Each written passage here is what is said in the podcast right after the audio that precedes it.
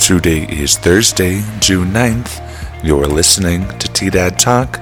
I'm your host, Benjamin Mandiel. The weather is expected to be mostly sunny today, with a high near 87, with a 20% chance of showers. Tonight is expected to be partly cloudy, with a low around 56. Now, here's the headlines for the day. New Mexico pot sales saw a slight decline last month compared to April when the state first started selling legal adult use marijuana. The state saw a decline of 2.37% of all sales, including adult use and medical use product, while Raton saw a 6.7% increase with higher adult use sales. A local play at Main Street Live is receiving rave reviews. The play, titled Fools by Neil Simon, is a comic fable set in 19th century Ukraine.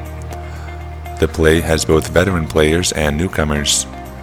This weekend is its final local run, with performances set for 7 p.m. on Friday and Saturday, with a 2 p.m. show set for Sunday.